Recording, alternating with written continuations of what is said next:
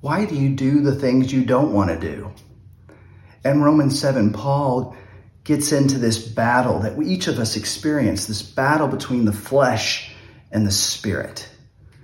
See, the law is good and holy, but it also reveals the presence of sin in our life.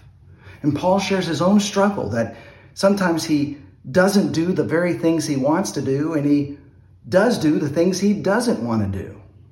See, our flesh, human nature is weak. But when we say yes to following Jesus, the same power that rose Jesus from the dead comes to live within us. That spirit empowers us to live a new life, a life connected deeply with our Creator, connected with Jesus, who shows us a new path, who sets us free from the power of sin. But we have to remember that. Often we just slip into a default of our old habits. Now, Paul was probably being a little bit hard on himself. He had been transformed. He was no longer cr- trying to kill Christians, but he might have had a struggle with his temper or lustful thoughts. We, we don't know exactly.